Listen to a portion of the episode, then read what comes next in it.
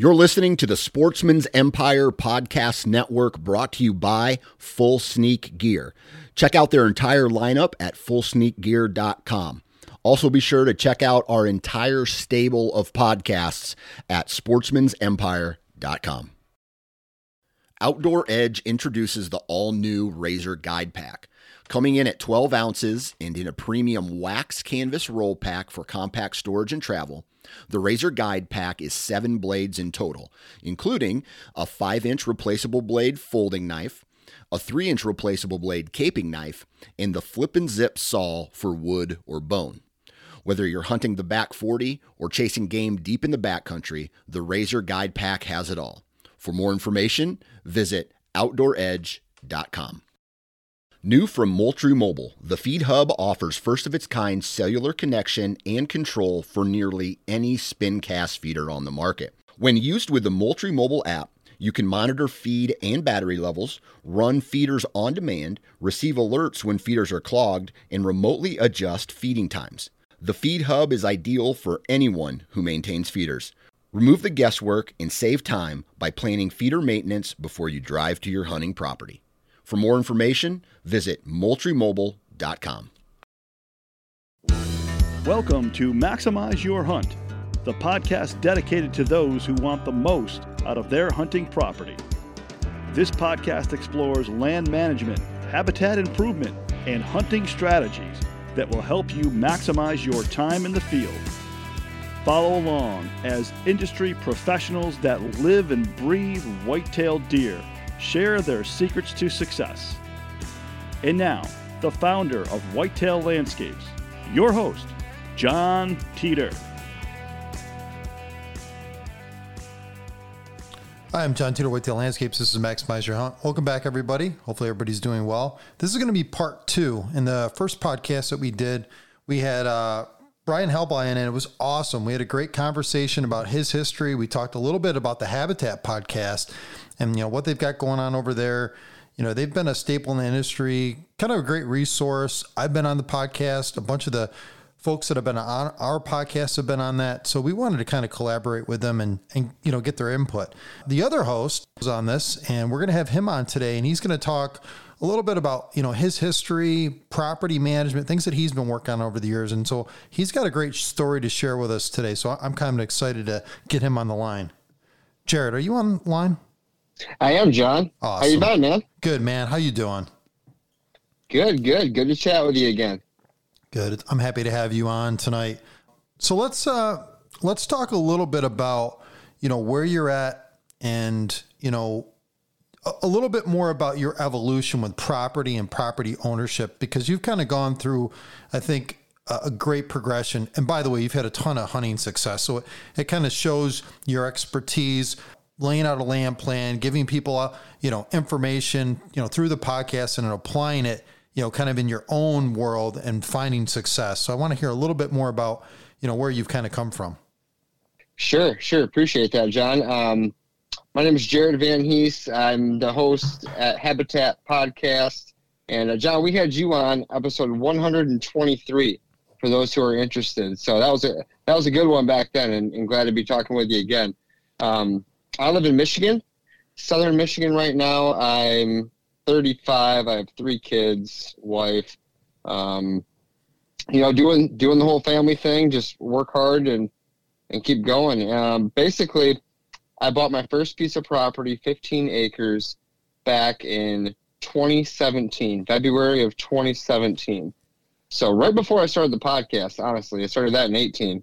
Okay. So that was 15 acres in southern mid Michigan. And the reason I bought 15 versus 30 or 40 or 80, well, it was affordable. Um, it's what I could do at that time. So that's that's kind of where I started. I grew up hunting Michigan my entire life, mostly state land.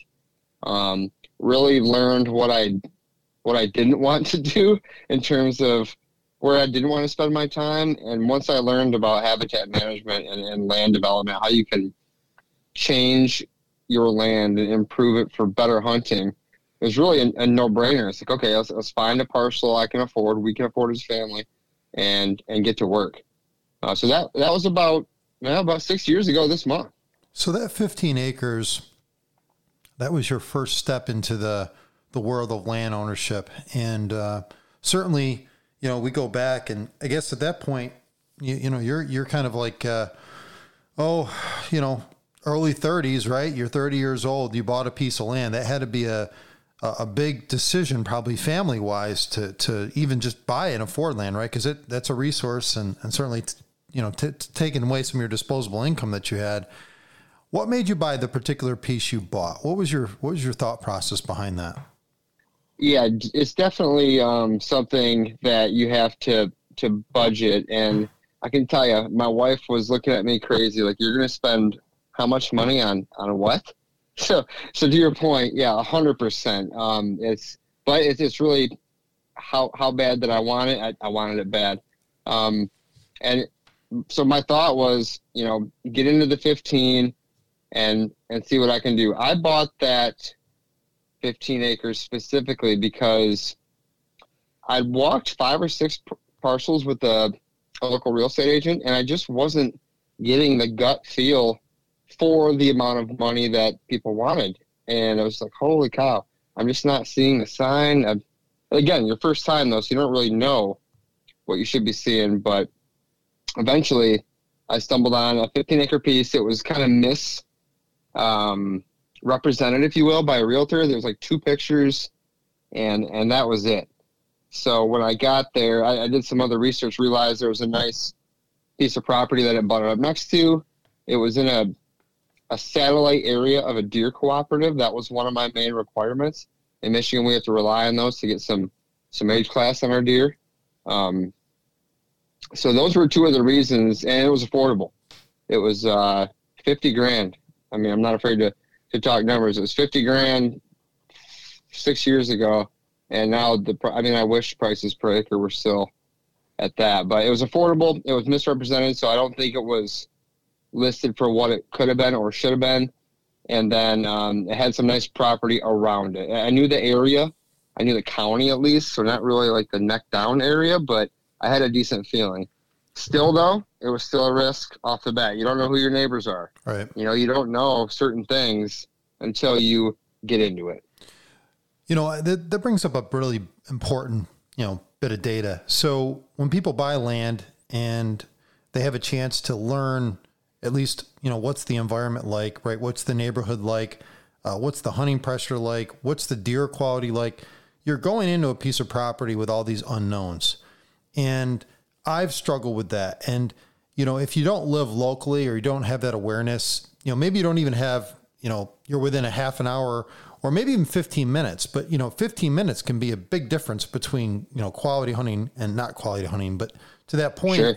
if you're going to hunt in an area that has a pedigree or, you know, you, it's got a, a good deer population or whatever the case may be, it's got good neighbors you know, you're setting yourself up at least to try to maintain or meet a goal that you may have an expectation. So I think that's really important that you mention that. So I'm most interested in this 15 acres and what work you did. And I know that you've killed some stud bucks on this property. I, I remember at least I think two big bucks that I remember seeing off the property. It could be wrong, uh, but could you tell us a little bit about all the work and effort that you put into it? Because you've had time to kind of massage it into something productive. Yeah, no, appreciate the question. Um, basically, what, what I've done is everything that I've that I can with the tools I have, the time I have, what I'm allowed to do in terms of property size, you know, government programs, this and that.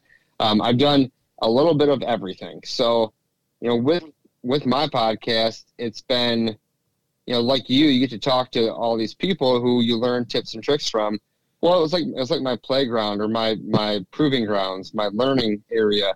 So I'd go out there and I'd you know plant the fruit trees. I did food plots. I planted screens of about every kind you can think of. Um, tree stands, blinds, logging, TSI work, hinge cutting, switchgrass, miscanthus, water holes, water tubs, mock scrapes. Um, just, and that's just off the, off the top of my head. I'm, I'm to a point now where I'm kind of out of real estate, if that makes any sense. I've maximized or tried to maximize every square inch when it's a micro property like that. And really, it's like I could buy a bunch more fruit trees, but now I'm eating into my food plot or, or vice versa. But I'd say the, the thing I wish I done first is get a logger in there. It was logged prior to me buying it, like two years prior to me buying it. So nobody wanted to touch it. Everybody's like, it was just cut. It was just cut. Well, you and I both know sometimes what somebody else thinks is cut enough is not. So, and, and it hadn't been cut hard enough for my goals, which were which were to increase wildlife and have opportunities at mature deer. So, to answer your question, I've done a little bit of everything, good, bad, and ugly. Let's let's talk about what didn't work and what did work. So, what didn't work, at least from a strategy standpoint, maybe when you initially started, and then you obviously transitioned into something a little more productive. So, let's talk about your your failures and your successes. Sure, sure. I have two failures that that come to mind. Um, one I've I've talked about quite a bit. Uh, first thing I did, John, when we got the property, um, I brought my buddies out there who had a skid steer and a, a big brush hog attachment on the front of it, and we started mowing down cover for food plots. Right, I wanted a huge two acre food plot. That's what you see on on all the shows and everything else. Well, we got out there in April we started cutting. Um, I left barriers, you know, to hide my access and hide from the road. I didn't totally go crazy, but I I cut a lot down, and um, that was mistake number one. Right, our our deer in Michigan, similar to your deer in New York and, and Pennsylvania and some of these heavier pressure states, are a little bit on edge, if you will. Right, so cover has has become more important to me um, than anything really. So now that I look back and I mowed it all down, that was a mistake. Um, that was probably the biggest mistake I've made in trying to rebound from that. It took years. Yeah. Uh, that and then to top it all off, that same day, first day out there, we get the darn skid steer stuck in the mud on in the middle of the property, and you can't you can't get to it next thing you know, my buddy's truck, we tried taking that down. That gets stuck right off the road. so I get to I get to meet the neighbors by banging on their door. Hey, I'm Jared. I'm the new guy, and can you help pull me out? Literally. Um, and then we and then we actually had to have a wrecker come in for that skid steer, drive through my neighbor's property, and come in from the high side and pull that skid out with a wrecker. Uh, this was all day number one. So yeah, just say mistakes haven't been made uh, would be would be a lie. Um, another mistake that I that I often look at because it's something I walk by all the time, and I sit in my one tower blind and I, I look at it. I tried to make a screen out of hybrid willows. Uh, and while yeah. while I and yeah, you know plenty about willows. I, mm-hmm. We talked about that on the episode when you were on my show. Mm-hmm. Um, what I did wrong was I don't think I planted them with wet enough feet in, in a wet enough area. The area gets wet, but I mean, I've had success where, unless it's an already established potted willow, the cuttings, I was just doing cuttings, they did not take as well as I had hoped um, in that area. I think some of it was due to the fact that it probably dried out.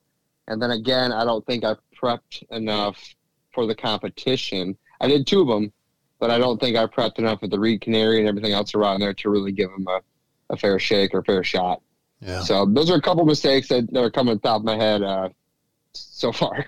Yeah, appreciate you being vulnerable, and that's great. I, I mean, those are obviously common mistakes, and a lot of people like you, you know, they get into the project and they have this vision, and it evolves. So, you know, where you're at today, what's changed, and uh, where have you found like some I guess maybe maybe you have a new approach to maybe design or maybe your perspective is a little bit different. You know, maybe even today as it was a, a few weeks ago. What what are you thinking today that you've done on that property that's kind of helped you excel to the next level?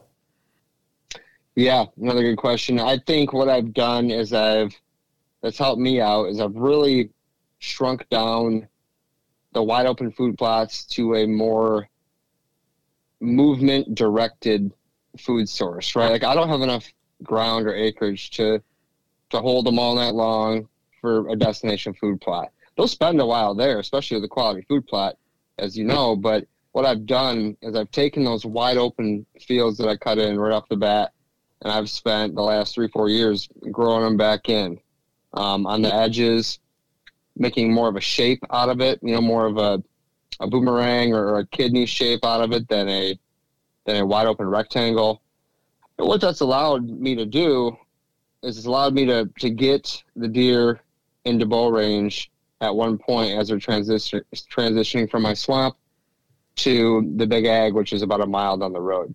And when they're coming through my piece, they're they're taking these these food plot trails and these smaller corridors by design right next to my blind, then next to my tree stand, etc.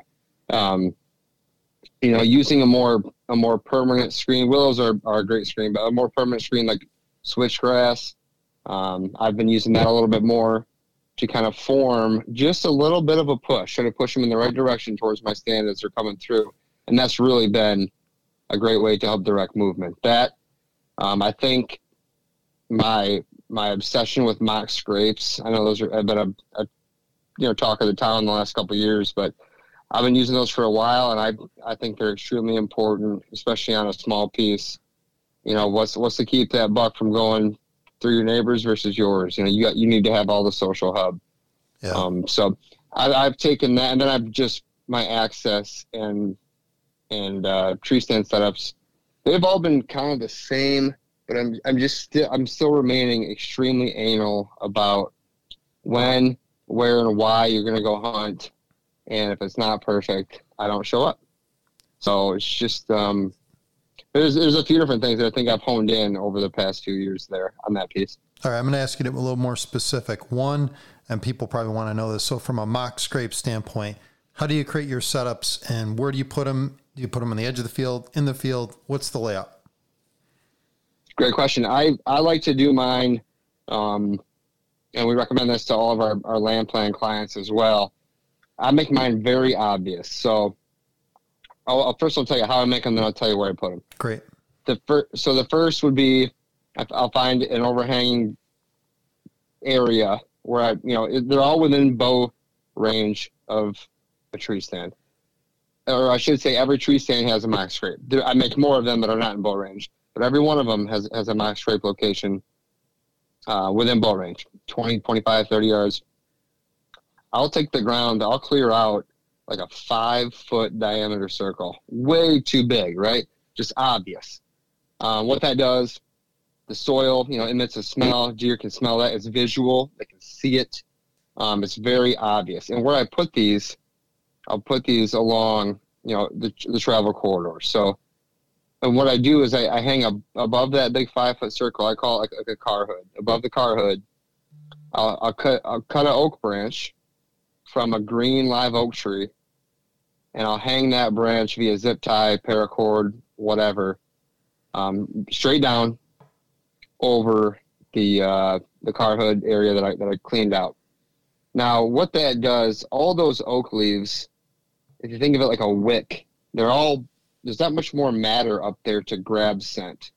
Now it may be overkill. You may not need it. I've seen guys use vines. I've seen guys use ropes. Great. In Michigan, I haven't had much luck with either of those. I prefer to be as natural as possible, and there's no question this this is great. I, I choose a, a synthetic. I've used some synthetic products in the past. I've hung drippers up there.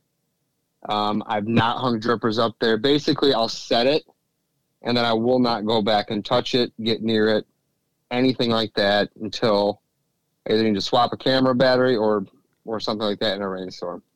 Um, so if you picture this, there's this big wide open circle on the ground. You have an oak branch hanging there. Those leaves will stay on there forever. Um, that's what oaks do. And then a little bit of synthetic scent to start or not. But once the deer take it over, you don't need to go back in there, in my opinion. Uh, where, where I'll put these now, I'll put them in obvious locations. I'm not going to go put one in the middle of the pine thicket off to my right where deer aren't exactly going to run or it should run, travel, mm-hmm. move through, etc. They'll find it, sure. They'll smell it, sure. But I want to make it as easy on them as possible to check it, use it, and move on. So it's they're pretty much you're almost like creating a line of movement with them, along with the travel corridors I'm creating with the food plots I talked about, the hinge cutting back and forth on both sides to create the cover. You're really just creating a direction for them to move, um, or emulating what they're already doing, and and increasing the value of it by by hunting around it and things you can do to to improve it. So I hope that answers your question. I think it did. You did great there. So let me uh, let's talk about the food plot. So we had this large area that now it's you know it, it's maybe took on a different shape. Um, let's say it was two acres or roughly you know over an acre. What's the size of it today?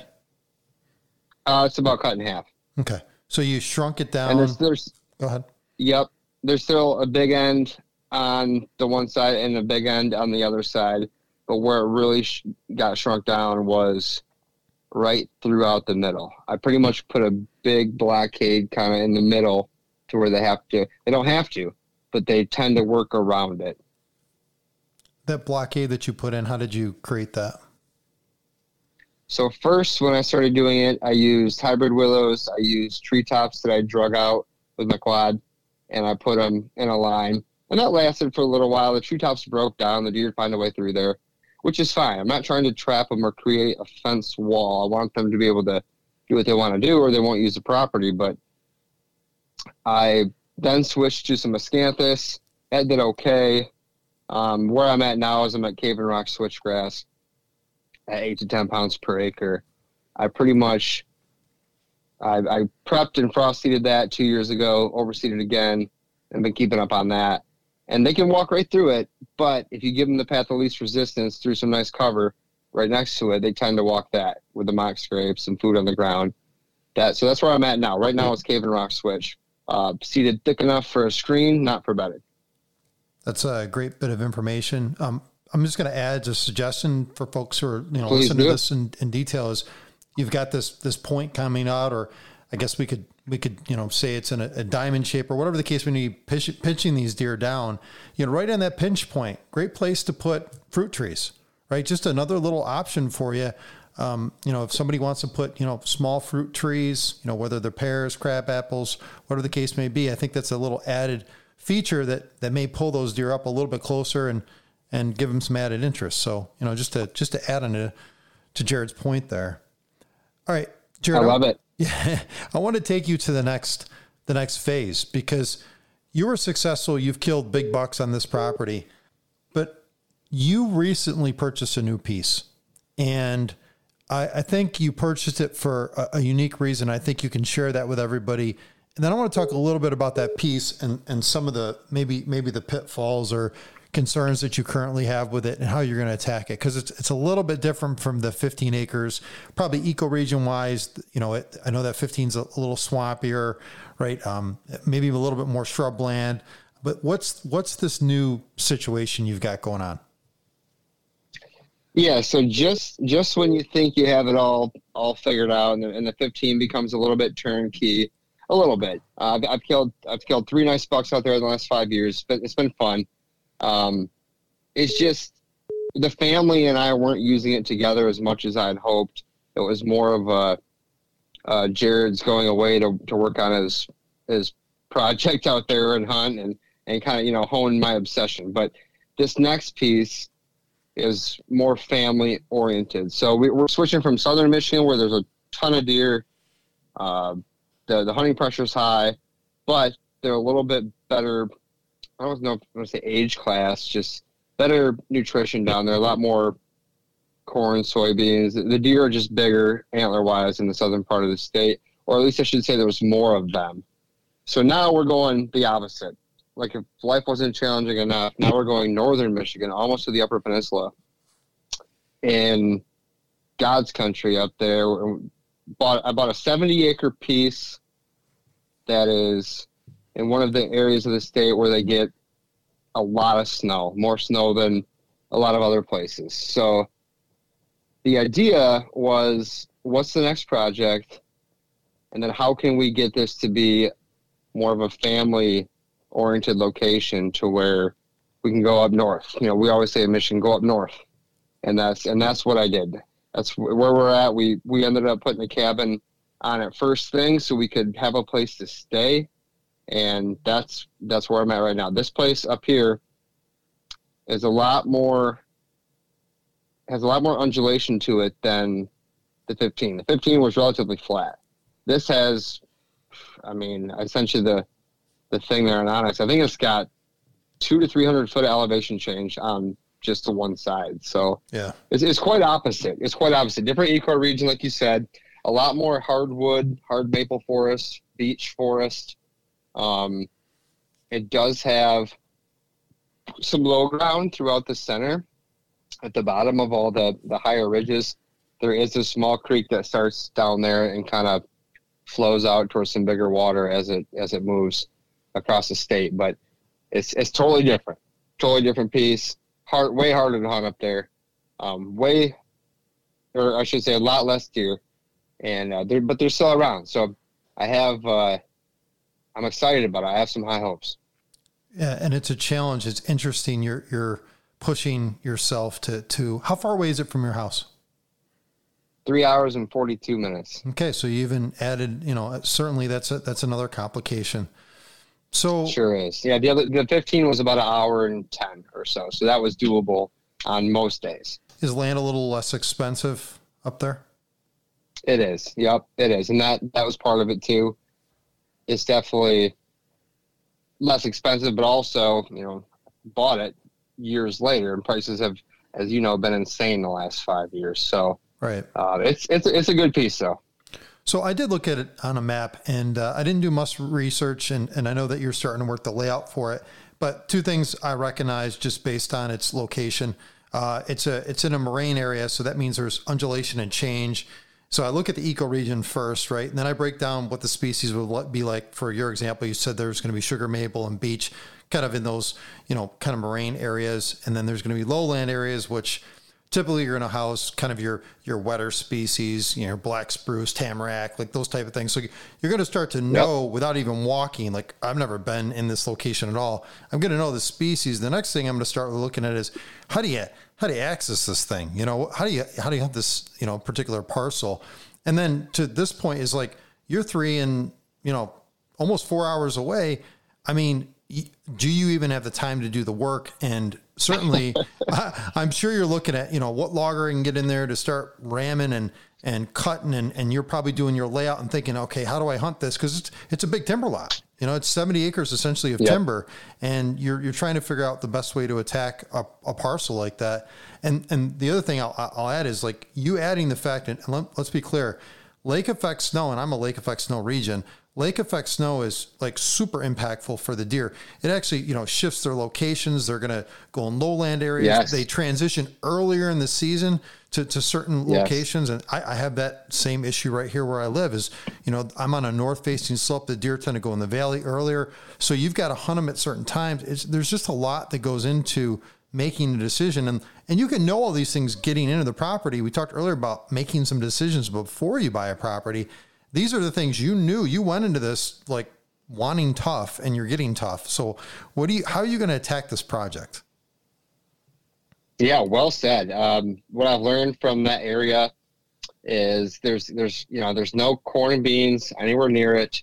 Um, the lake effect snow is real. The deer migrate at a certain point. You hit the nail on the head there. yep Um, it's mostly forest. There's some clear cuts around there, so I, I understand. You know, northern Michigan and, a lot of places, clear cuts are, are are the cornfields of the north, if you will, for lack of a better term. Yep. Um, but yeah, it's a it's a it's a challenge, and I'm I'm okay with that. What I like about it is the fact that it's so steep and a pain in the butt to navigate that humans and trespassing are going to be a very low issue or non-issue, and they have been so far. Vice versa, that makes it hard for me to get around too. So first things first, you mentioned mostly timber. That's very true. It's going to be cut um, first things first. We don't have a, in a walking trail on this place. There's no ATV trail. Hmm. There's nothing. So I, the only way to get down what we call the belly of the beast to the bottom, me and my buddies who've hunted this past year and, and coming back up is straight up hiking. So that's going to be number one is create some infrastructure. First of all, well, for me, but mainly for you know the loggers are going to create this as they harvest the mature timber. This, the timber hasn't been cut in about 100 years based on what the forester said. And what that's going to do is it's going to create infrastructure for me, for a tractor, for anything else. But what we're going to do while we have the heavy equipment in there is I'll probably spend all my timber money paying these guys with their big equipment um, to help me map out and, and create some travel or some food plot locations. If they can't do it, I'm just going to run a dozer myself and, and I'll do it myself. Yep. Uh, but step one is to open up that canopy to that forest floor. It's the number one thing in my book and everybody's book, really. And just to get that native vegetation coming. We have a lot of beech brush and a lot of tulip maple, which are going to be interesting because even when you open up the, the canopy, um, you still have this lower sub canopy of of these uh, more undesirable trees that I'm gonna have to deal with. So that's where you know the dozer or mulcher or something might come in and help as well. But long long story long. First things first is great infrastructure and cut some trees yesterday. Yeah, and, and yesterday couldn't came soon enough. So no, with, sir. with the elevation, let's let's let's kind of maybe get into some of the specifics and strategy you have on this, right? I work in elevated terrains. My, my property's elevated. You know, there'll be areas that are, you know, four to 500 feet elevation. I'm like around 150 to 250 foot change in elevation kind of drumlin setting. It's Okay. not extreme. It's not like rock out, outcrops or karsts Sure. or anything that are very like cavey like, but it's, it's, uh, it's steep terrain. So, you know, one of the things that we typically do on steep terrain is we'll go in and I'll cut, um, I'll cut on contour. Uh, so the timber will be cut on contour. I'll go in with dozers. I'll put in benches, and then I'll funnel deer, and then I'll create like little mounds or pockets throughout that. And you'll find like forensically, like I can look at a forest stand and like tell you forensically, okay, you know, this is once this type of forest, right? And I'll know a lot of like the desirable species in in that particular area. So you could look up your ecoregion. Like we could look up Jared's ecoregion, and then we get into the details of what the natural plant life would be at a certain state and time, and you can kind of diagnose that based on the soil type. And so I'll think about that, which seems pretty involved, but we're thinking about things that are going to be edible. Should I cut in this area? You know, those type of things. And then, you know, it's trying to, you know, build this architecture where the deer can move through it, but we're not getting nailed hunting wise. And like, and I didn't look at your property like in a ton of detail, but a lot of times this sounds really, really odd. I'll actually put a trail right down the center of the property. Uh, if the topography is correct and everyone wants these trails the next year, I'm not saying don't do that, but I'll put a trail right down the center of property so it can spider web out and work in the different areas. And I'll use that depending on like its location. I'll use it as an access to maintenance and maintain the property. I may not hunt Sure. off that area, but that's one of the strategies I would employ. And then working with those tops, those those high areas, those high mounds, um, you can do a lot on those just to you know keep deer up there. But then it's it's a question of how do you conceal them because they can see you know a million miles away and catch you coming in an area. So I guess those are some things I'm just thinking about offhand. What what are you thinking? Like how are you going to attack this project? Yeah, I, I couldn't agree more. There's really only one spot based on talking with a logger that he wants to go get down the hill, what we'll call the hill. Yeah. So we come off the road. It's an and the majority of the the property, if I say two thirds, is a north facing slope where up by the road it starts steep and then it gradually, you know, flattens out more towards the center of the property. But on on on the top, those north facing points, the same thing that we recommend, same thing you just said, is I'm gonna cut on those knobs. There's these there's these outcrops or finger ridges that come off the main the main ridge and they drop down the hill. I'm gonna cut on that terrain like you're talking. Mm-hmm. Now my thought was cut hard up there for the, visibility blocking. And I'm speculating because I haven't done it yet, but I'm thinking if I cut hard enough up there, I know they like to bet up against it, but if I can create enough blockage with tops and, and lay those down the slope far enough, hopefully there'll be some sight blockage with that. And then I, I plan to access behind all that. So I plan to access, um, I don't plan to access to where they can look down at me. Like you said, this is where the trail is going to be because the one trail to get down the hill is right through the center. It's right. It's and, and those deer use it already. I've watched them use it because it's the easiest path of least resistance to get up that hill. Sure. It, it's a it's a little draw. Um, that's where the road's going to go in just because it has to. But to your point, I'm not going to walk down that road um, during October or November to hunt because, well, the deer are going to be bedded up on that hill watching. So my Yeah. thought is cut hard on the terrain. I didn't think about creating a bench with some dozers. That that's interesting. um, that could be something to help to find some more travel up higher. Uh, most of my plan is going to be down, you know, cut hard on those ridges for bedding up top, but most of my food and whatnot's going to be down more towards the, the swamp that kind of runs through the middle on that flatter ground. Yeah, it's probably the easiest place to put it. You, you almost don't have a choice. I in that think so. example. Yeah, yeah, and, and you Yeah. could- so I'm going to give you a strategy, and just just just I'm spitballing because this is stuff that I, Sure. I've, I've got to come up with all the time. This is exciting, man. No, I, I, this Yeah, is what, this- that's what we like to do, right? This is like re- this is like real design here. So, um, what I think I find, at least in the north facing slopes, just as an example, is the deer typically, depending on the slope of the terrain, it's the deer are gonna uh, the deer are gonna typically gonna crisscross those. Now they may sit on the high points if if that's you know that's that's an ideal location. But the slope terrain, the north terrain, typically you're going to get a thermal drop all day long, at least a good percentage of the day. This this is you know contingent on a lot of weather conditions and and obviously snow negates all that. But like generally speaking, those early season they'll drop through there, and then they'll find if there's a knob just below. Let's just say you have a north facing slope, and then you have kind of a oh, kind of like more towards the bottom, and you have a, a knob or kind of a, a carve out, and there's you know kind of flatter terrain, so it's less slope. It's within that three to five degree slope terrain, um, and it could be just little points, little mounds, etc. You'll see them bed a lot lower on a north facing slope, and they'll they'll stick in that location, and they'll stick there to like oh I don't know you know sometime in the morning as things heat up, and you, that may be nine ten o'clock. A lot of times I catch them in transition. So I'll hunt a deer on transition to those areas. And then you'll pull them down to the bottom with food, and then they'll transition to another knob. And again, I think there's a lot of thermal aspect in the morning to consider. Those afternoon, what happens in the afternoon is they come out of those areas and they come right back to those kind of thermal drops. Because again, this quick temperature drop in, in these locations that those northern slopes kind of pull air into these bottoms. Those are really hard to hunt areas. And, uh, you know, I've had to deal with that on my own property and client properties, but, you know, finding even the lower third in the morning can be an ideal location for a temporary bedding as they move off. You know, they'll spend 15, 20, an hour, two hours in those locations as long as they're isolated and, like you said, enough cutting and cover in that area. And then they'll transition to the next stage, you know, and that could be, you know, depending on the wind conditions or what's preferential, maybe they want to get warmed, right? So they may go to southern slopes. So if you have variation in the landscape, that's going to draw them to these different locations. Because I really believe, and I'll, I'll just say this not as a fact, but just as an opinion, um, and this is how I based a lot of my hunting strategies. Deer typically want to thermoregulate, so you know, stay warm or cool depending on the circumstance, and they're going to want to take advantage of the winter thermal.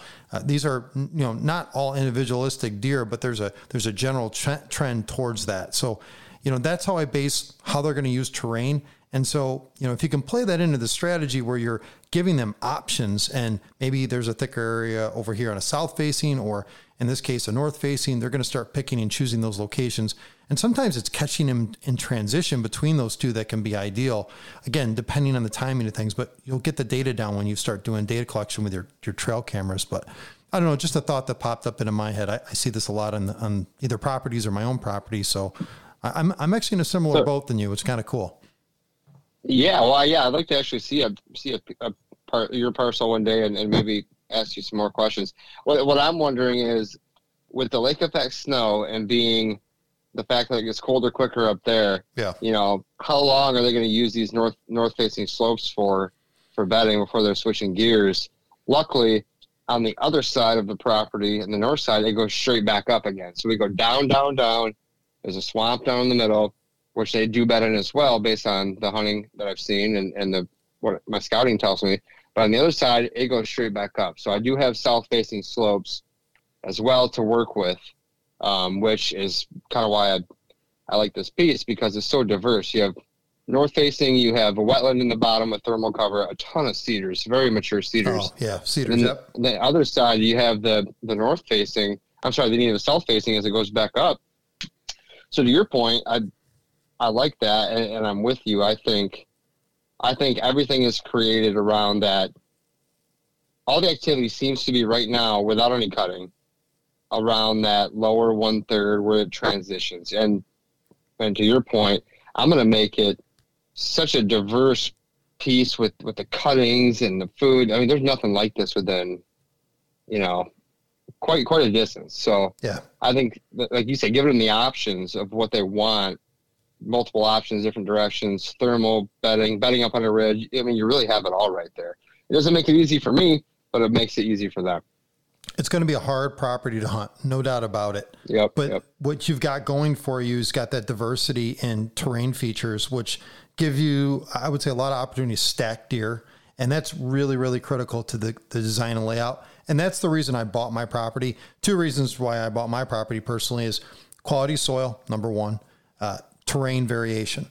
And then I knew it wouldn't be very huntable. I can only hunt maybe three or four days a year on that property, and it's ideal conditions. I'm starting to lose deer as the temperature starts to drop. So I knew that. Mm-hmm. Uh, I do have some south facing, which is you know in those areas. So in the south facing, we've planted warm season grasses. You know, light food. I've done heavier cutting. Um, I use that kind of as a pulling source, and then off those, I'll have on my property. I have little knobs similar to what you're talking about, and I'll stack deer and I'll isolate them. Um, but I'm positioning them in directions where they're not going to see me, and then I'll position them back further and maybe give them the ideal kind of visual acuity to an area, uh, but it won't allow me to you know be caught in transition if I'm going to hunt a particular uh, particular region. The other thing that's to my benefit is the timing of deer. Figuring, and this is this not having this intel until you buy a property is figuring out when they're using a property. So when you're diagnosing when, then you can look at all the weather can you know weather features and see how they're advantaging themselves on the landscape. And so like I think over time you'll start to kind of jot down, you know, what you're seeing. And I, have been able to increase or get them to come to my area an hour earlier than they were, I guess, you know, in certain locations, an hour earlier because they have general trends and movement trends an hour earlier, which has actually made the hunting a little more productive uh, for me. Uh, just based on sure. the style and volume of cutting that I've had, and you'll see these like these annual trends, you know, start to creep in and change based upon your habitat improvements, which is really cool because it kind of tells me I'm doing something better because they're attracted earlier on my property rather than later, just from a timing standpoint. And then the question is, how long do they stick around? So, you know, I think those are all interesting features and facets. And, and I certainly will, will talk to you kind of off this about, you know, what your project's like, because I, I think following along this project is going to be an interesting story and knowing what didn't work and what did work and what you would do a little bit differently. Cause I think cutting on a property like that's very tough especially with your your slope and elevation like you're talking there. Uh, I, I, think you'll uh, you'll work with the logger obviously, but you'll go in and do a lot of fine tuning and and uh, I think you'll figure out what works for you based upon what you're observing. Yeah, I, I couldn't agree more. And to your point about annual patterns, yeah, that's something with the 15 acres. Another another benefit to that was, you know, that I had like zero zero mature deer coming in till mid October, year one you know now they're now they're showing up in like August and September after after five years of the work and they're there longer, but the, annually they're there at some of the same times during season. So I couldn't agree more. Some of the stuff you're talking about, same stuff we like to talk about and study and and focus on. And every, I mean, a lot of my clients are in northern Michigan too. I've I've hunted all around northern Michigan. It's tough, yeah. uh, but I've been successful up there, and everybody else wants some help.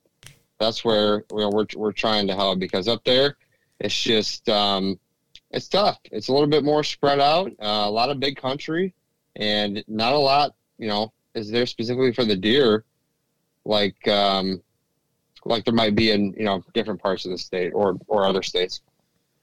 Yeah, really interesting, and uh, I think it's important to kind of think through this entire conversation we had today about not only you know Jared's evolution and his growth, but him him making it harder on himself, which I think is is, is certainly noble.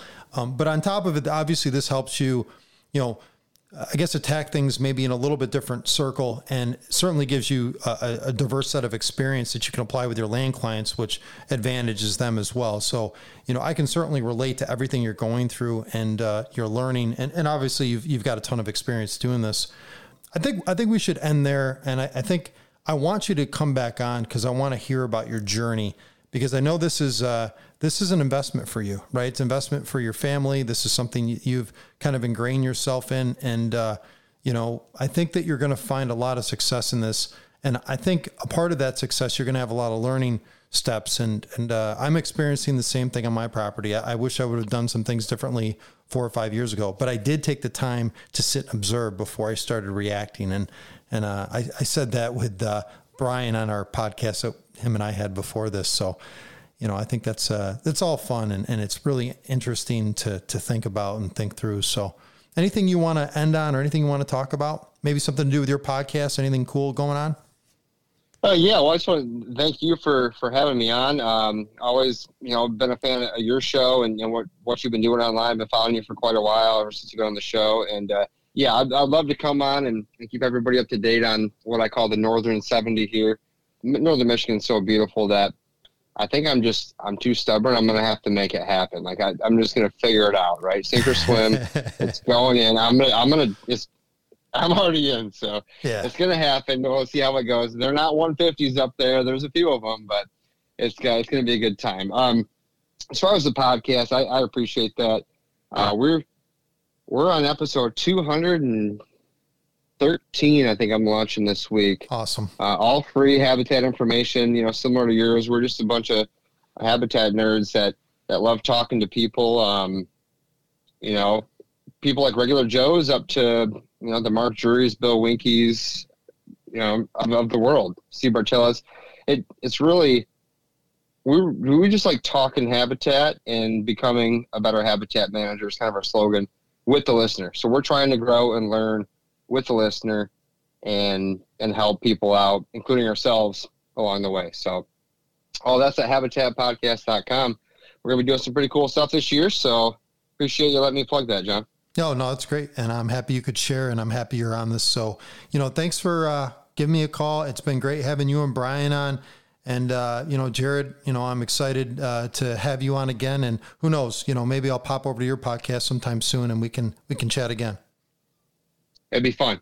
All right, man. Hey, have a great night. Thanks. Thanks, John. You too. Take See care. Ya.